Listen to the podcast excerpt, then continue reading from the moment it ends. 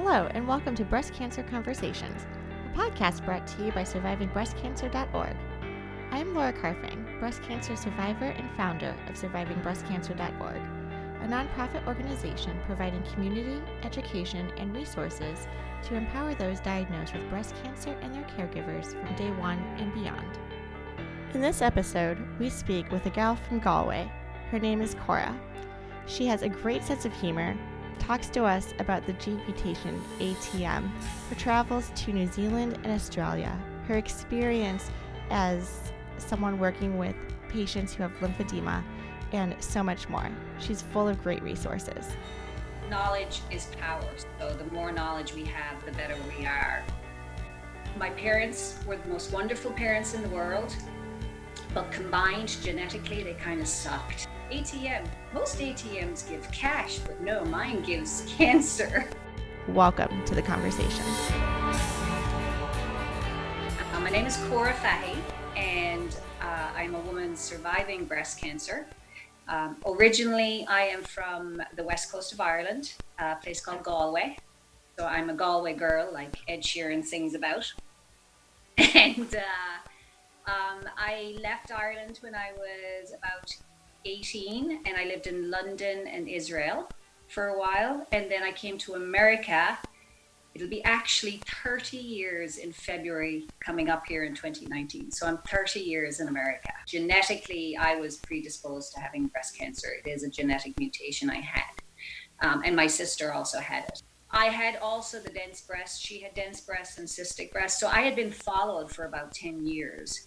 So, um, by a breast surgeon, I'd been going in for mammograms and MRIs and ultrasounds and had the cystic breasts and had ultra, you know, the biopsies and excisional biopsies. So, I'd been going through that for 10 years.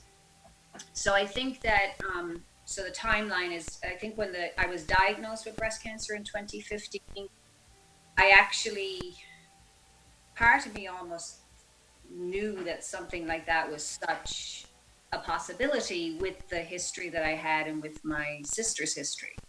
So um, it didn't come as a huge surprise to me, but um, I did end up doing the genetic testing. Yeah, I know when I went to speak with a genetics counselor, obviously getting diagnosed with breast cancer, this was my first time speaking with a genetics counselor.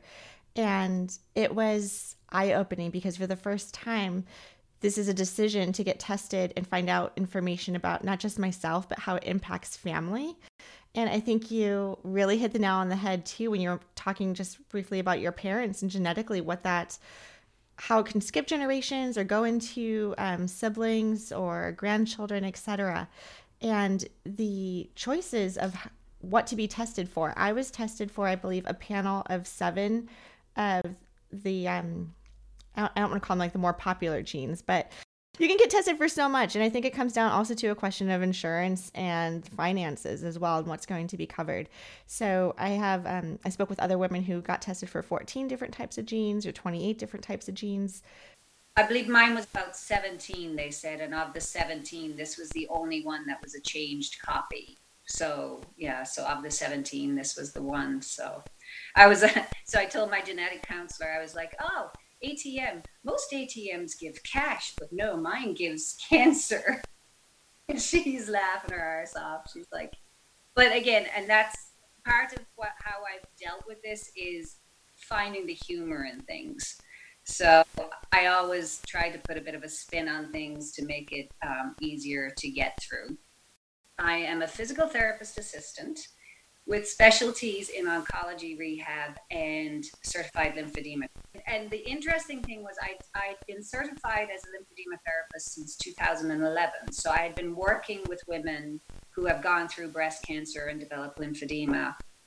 And right before I got diagnosed in 2015, I was signed up um, to actually take my oncology uh, courses so I could work with the physical therapist in the oncology program and then I got cancer.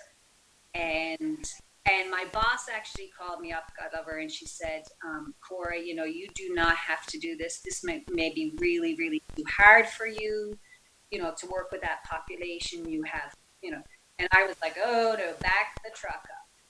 I am definitely doing this. This is something that um, I'll be able to bring something to the table that not a lot of people can, which is the experience of going through all of what my patients go through. And I work with um, patients doing lymphedema treatment too. So it's a big part of my life, not just um, outside of work, but inside of work too. I've been diagnosed, I think, with I don't even know if it's like staging with lymphedema, but I have like a very early onset of it. And I am I'm not wearing my sleeve right now, but typically I wear my sleeve and everything um, every day and do different exercises.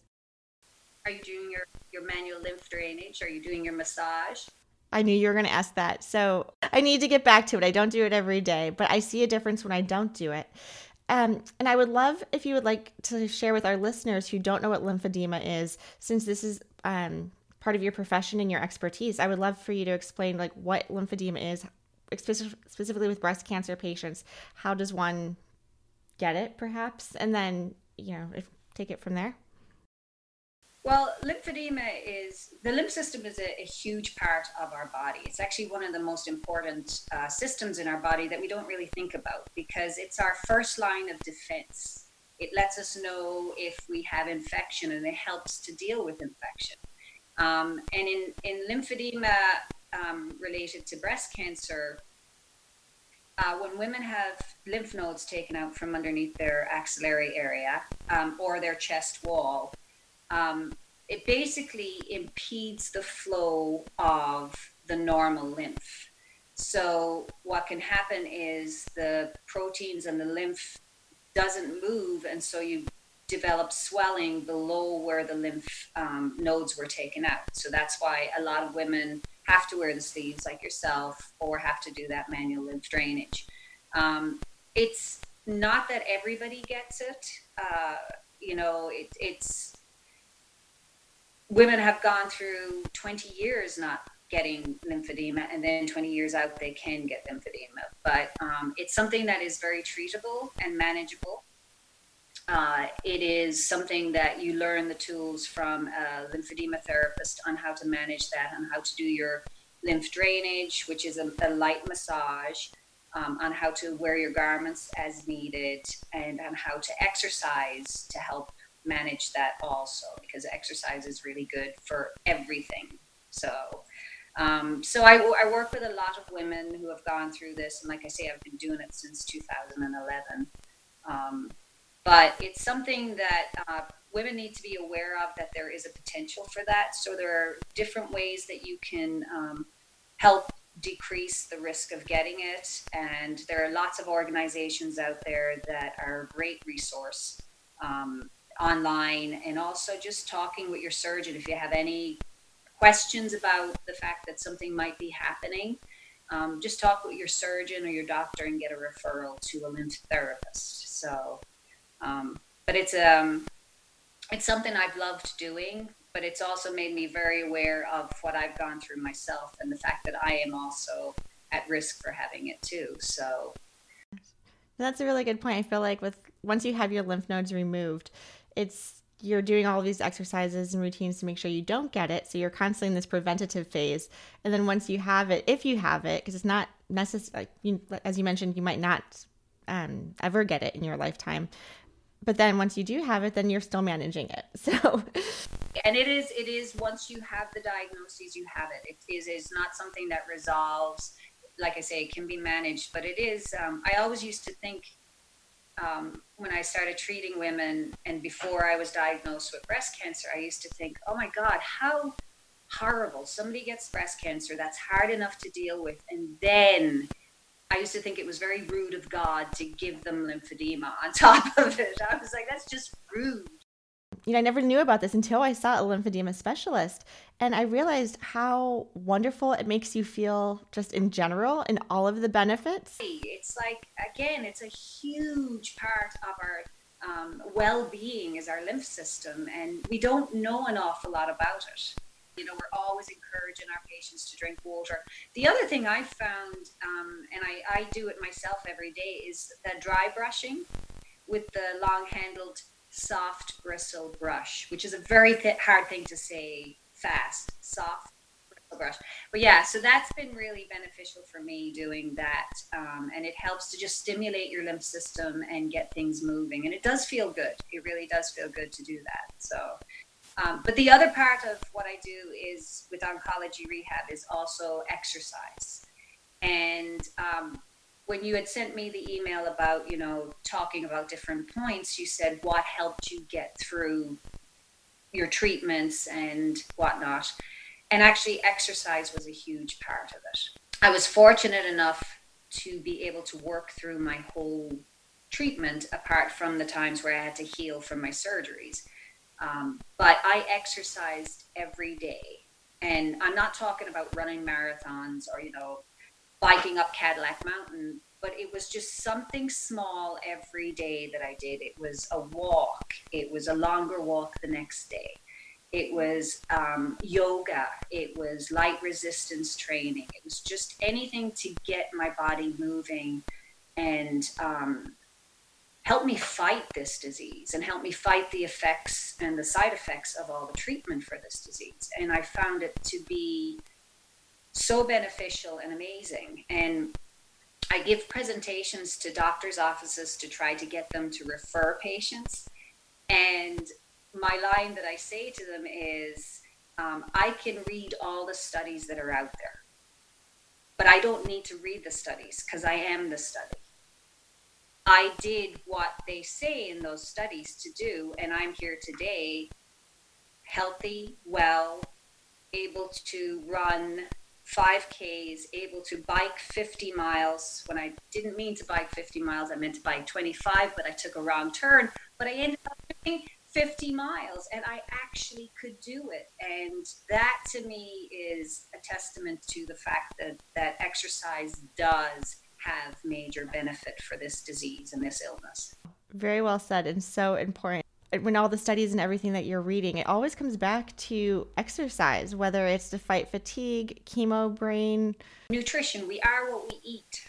We are what we eat. So it's it's a combination of all of those things. When I was going through chemo, you know, I was bald as a coot, as I like to say, and for a long time I wore the um, bandanas because I didn't want to make my patients uncomfortable. And so one day it was I don't know, it was B ball be free day or something. Like they have donut day. They had a a B ball be free day. And I asked one of my patients, I said, Would you be uncomfortable if I took the bandana off? And they said, No, you do what you need to do. And when I would work with my oncology patients, they would walk through the door and they would see me standing there, bald just like they were. And their mouths would drop. And I'd look at them and say, Yep, me too, but we can do this. We can get through this. And it made a huge difference to not just them, it made a huge difference to me. It fed my soul and it, it helped with my healing, I really think, to be able to do that with them. And, um, and again, I exercise with my patients. You know, I go home at night sometimes thinking, why am I so knackered? Oh, that's right. I just did a load of exercise with like 10 patients today. So so, but um, so that was a huge part of what got me through all of this um, shite storm, as I like to call it. And I definitely want to talk about um, your lovely sense of humor and the blogging that you've done. But before we get onto that topic, I just wanted to stress also I loved what you said when you mentioned exercise and how you would take these walks and just to get out of the house, get the fresh air, and then the next day go a little bit longer. I think that's a really strong message where you don't have to run the marathon or sign up for a 5K. You just have to move and take that first step, getting out the door, taking a walk, and knowing and listening to your body, right? So there are definitely going to be some days where you know, you may not be able to walk as far that first day or second day, but kind of setting these benchmarks to kind of get your body moving. It's just, it was was moving my body that made me feel so much better. And like you said, it does not have to be the half marathon or the 50 miles as I did on the bike. It just to be the moving and um, and again like we talked uh, being in maine and acadia national park i being out in nature is just so healing in itself um, you know so I don't know if this came up in any of your emails or anything with him. When we first started dating, he actually, when we went up to Acadia, we were biking, and I didn't realize how hilly the region is. And then, I kid you not, he took me on the bicycle up Cadillac Mountain. You actually went up Cadillac? My God, very impressed. It's one, my goal next year is um, I'm going to train for the Dempsey Challenge. So that's where I ended up. I don't know if you know about the Dempsey Center in Maine. Patrick Dempsey, McDreamy, Dr. Dreamy. Mm-hmm. Well, who I got to meet, by the way. Um, but he, um, his family have this center in Lewiston, Maine, where they provide services to uh, people in the in actually in the whole state of Maine can come and use their services. So it's massages, nutrition, it's um, help with financial issues.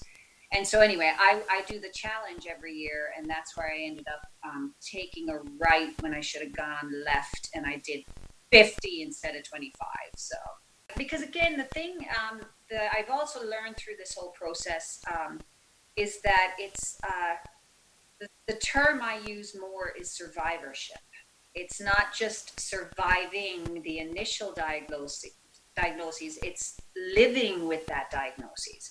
And the National Coalition for um, Cancer Survivorship, they say that survivorship is from the um, date of diagnosis through the balance of life. And that's, I think, what we need to be teaching people. And what I like to teach my patients is that uh, you need to manage this through the rest of your life. You need to exercise, you need to eat right, you need to um, take your medication, you need to go for your checkups. It's something that is is something you need to do for the rest of your life.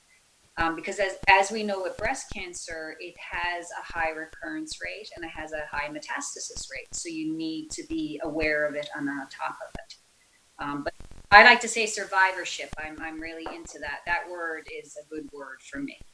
So when we came up with survivingbreastcancer.org, the idea of surviving, it's this continual action that goes on. I never introduce myself as a survivor. I always say I'm a woman surviving breast cancer because I think the same thing. I think this is, you know, I have to live with this diagnosis and I have to uh, manage my body to help hopefully fight against anything else coming back. But it's here, it's in me.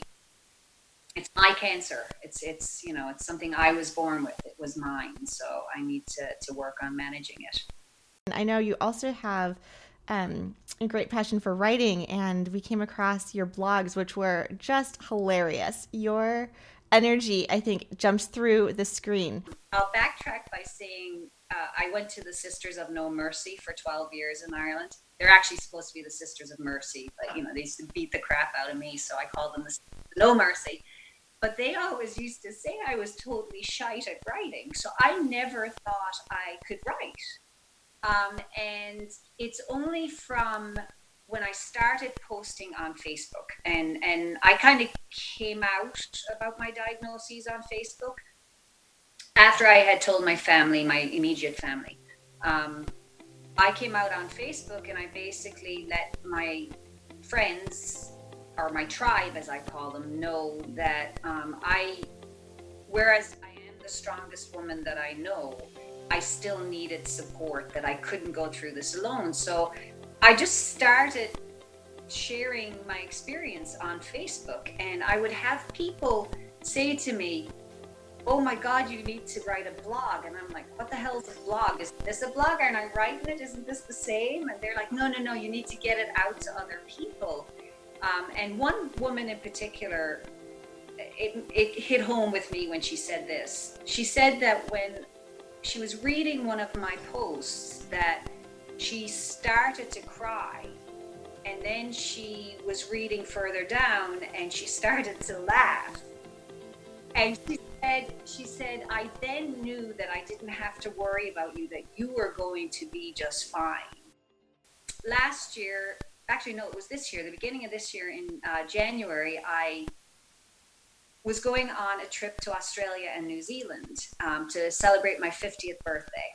Um, and I thought, why not start a blog now? Because then I can document my trip and keep everybody up to page or on the same page um, of my travels. And so I started this blog called irishcora.com or irishcora.wordpress.com, I think it's called.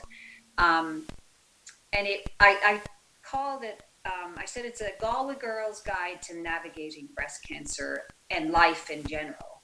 Um, so it's just my take on what stuff comes at me in life and how I deal with it. Um, it's not very organized and it's not like some of the blogs I see out there, which are absolutely amazing and, and um, way more organized and maybe have uh, more things on like uh, makeup and clothing for us going through this. Mine is just bleh, kind of I just throw it out there. What shite is happening or shenanigans, as I say, I kind of just write about it. Well, it's very so real. It's, it's very transparent. It's very real, and that's why I think it's so unique because you can. I mean, I didn't. We've never had these conversations before, but now I can like. I totally hear your voice coming through in your writing, and people say they're like, I can totally hear you when yes. you're when I read, and I'm like, I read, I write exactly how I speak and exactly how I think. Right. It's not grammatically correct, probably. There's a lot more swearing in there than most blogs would have I think uh, I think it is something that um, again it's been so therapeutic for me, and I figured, you know, I'm going to just like put it out there, and if anybody reads it and they get something from it, great. If not, I'm getting something from it by kind of putting it down on paper. And before I forget, because I will waffle on about stuff. Um, one of another big reason I kind of started doing this was um, like you've seen on social media, the breast cancer community is huge. It is such an amazing community, and there are so many amazing women out there that have done so many things um, for the community. And one of them was uh, the Dear Boobs Project. And I found this on Facebook and I started reading it. I was like, oh, Dear Boobs Project, that kind of sounds cool. So, what is it? And it turns out it's a young woman over in New Zealand who um, used to journal a lot as a kid. And when she was diagnosed with breast cancer, uh, she wrote a letter to her boobs before she went in for her mastectomy to say goodbye and as a way of healing through the process. And then she came out of that, and her friend said to her, Oh my God, you should let other women know this. This could be really therapeutic. So she started the Dear Boobs Project. She asked for women all over the world to send her 100 letters. So she got 100 letters from all over the world, mine included. And she, she just put out a book in October called the Dear Boobs Project. I have a copy myself, and I gave a copy to my breast surgeon, and I gave a copy to my plastic surgeon. They've put them in their waiting rooms and it's a hundred letters from women all over the world, Laura, who have gone through what we've gone through. And it was their way of healing. And I just thought it was amazing. She's an amazing woman. She's Emily Searle. And I actually got to meet her when I was in New Zealand so when I went over to Australia, I also met a, a woman um, named Tina, and I'll butcher her last name because it's it's it's Deluhi. She'll kill me if she hears this. Tina. Anyway, I met Tina.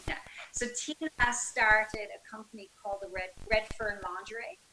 So she went through um, breast cancer. Yeah, Redfern Lingerie. She's excellent. You have to look her up as well. Um, she couldn't find pretty underwear. She loved, you know, sexy, pretty underwear, and she couldn't find any. So she decided to start her own company.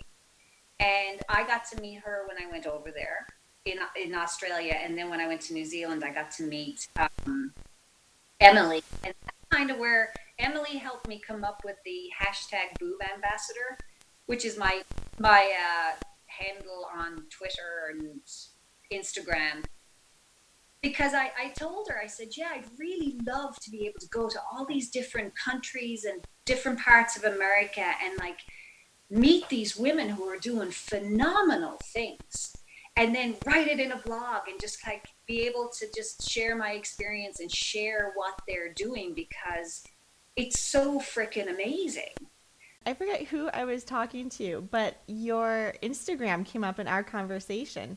Um, oh, really? And because I think we were just talking about like humor and, you know, I mentioned like, oh, there's this wonderful woman up in like northern Maine and she's got diagnosed with breast cancer and she's hilarious and like just going on and on. Not referring to you by name or anything. And this woman was like, oh, the boob ambassador. And so oh. it was like, out, like you're famous. So that's hilarious. Oh, that's so cool. Thank yes. you for sharing that. That's brilliant. So, is there a story from any of your blog postings that um, you would like to regale us with? Any like ones that jump out of you or your favorite moments? Well, I I didn't know if you wanted the um, the one I did where it was dating when you're 50 with um, with no nipples. yes, you know, I think that's kind of the elephant in the room. We don't always talk about um, kind of dating and life after cancer. I think everyone, it's easy to assume, oh, your hair's back, you're back to work full time. Life right. just continues to go on. You wrap it up in a pretty bow, put it on the shelf, cancer is done. My ex- I've been single for five years. Um, my ex-husband had divorced me prior to me being diagnosed, so he divorced me in 2013. So I had actually gone on, you know, Match.com because you know where I live. It's a pretty rural area. It's up there. Mm-hmm. Um, very seasonal. So it's full of people in the summer and completely a ghost town in the winter. So it's, you know, hit or miss as to when you can meet people. Um, so I did go online for a year or so. And then, of course, I got diagnosed with breast cancer. Mm-hmm. So, one story actually that I think I might want to just let you know about with the dating thing was the the weekend I was diagnosed with breast cancer. I actually had set up um, four dates in southern Maine because you know I, I, live up in you know where Acadia is. It's up there. Yes. So I broadened my search criteria and I said, you know what? I'll just I'll I'll put it out down to Portland because you know it's more fish in the sea down there and I'll arrange it so that if I do dates, I can do like two or three at the time. So I stay with a friend in um, Freeport, and then I would go, you know, for a coffee or lunch or dinner or something with all these dates. Very strategic. I like it. I was, yeah, I was like, you know, it's efficient. You know, it's mm-hmm. not overdoing with the back and forth, back and forth. So the weekend I got diagnosed, I had four dates set up, and then I got cancer. So I thought, okay, well, that has to go on the shelf because I'm going to be fighting cancer and that takes a lot of energy. So I'm not going to be dating. Mm-hmm. So I sent each one of those men an email. And to this day, I'm still friends with two of them. Wow, really? Because what was amazing, the response I got from all of them was, Oh my God, is there anything I can do for you? Two of them gave me their home numbers and said, If you ever need to talk, please call. Um, and like I say, and then the others gave me their email addresses off of Match.com and said, you know, please just contact me if you need to, if you need to chat about anything, which I was so happy to have that happen because it gave me hope that there are some really nice guys out there. I mean, everybody's journey through this is very individual and it's very personal and it's very different. Um, what's what's good for one is not good for the other, and um, I think again, we all make those choices, but I've found some women in my life too that I know um, they don't really want to be involved, and that's their right. And I, I would you know, never force it on them. But I find for me, and I think you probably do too, that right now in our lives, this is what we need to be doing. Cora, I cannot thank you enough for joining us on today's podcast your stories, your sense of humor, your expertise. Thank you so much for sharing. And thank you, everyone, for listening to our show. I would like to acknowledge that all of the information on our podcast are from personal experiences and are not a substitute for professional medical advice. You should always contact your medical care team. If you're looking for specific topics or would like to be a guest on our show, please feel free to reach out to me. My email is laura at survivingbreastcancer.org. Until next time, keep on thriving.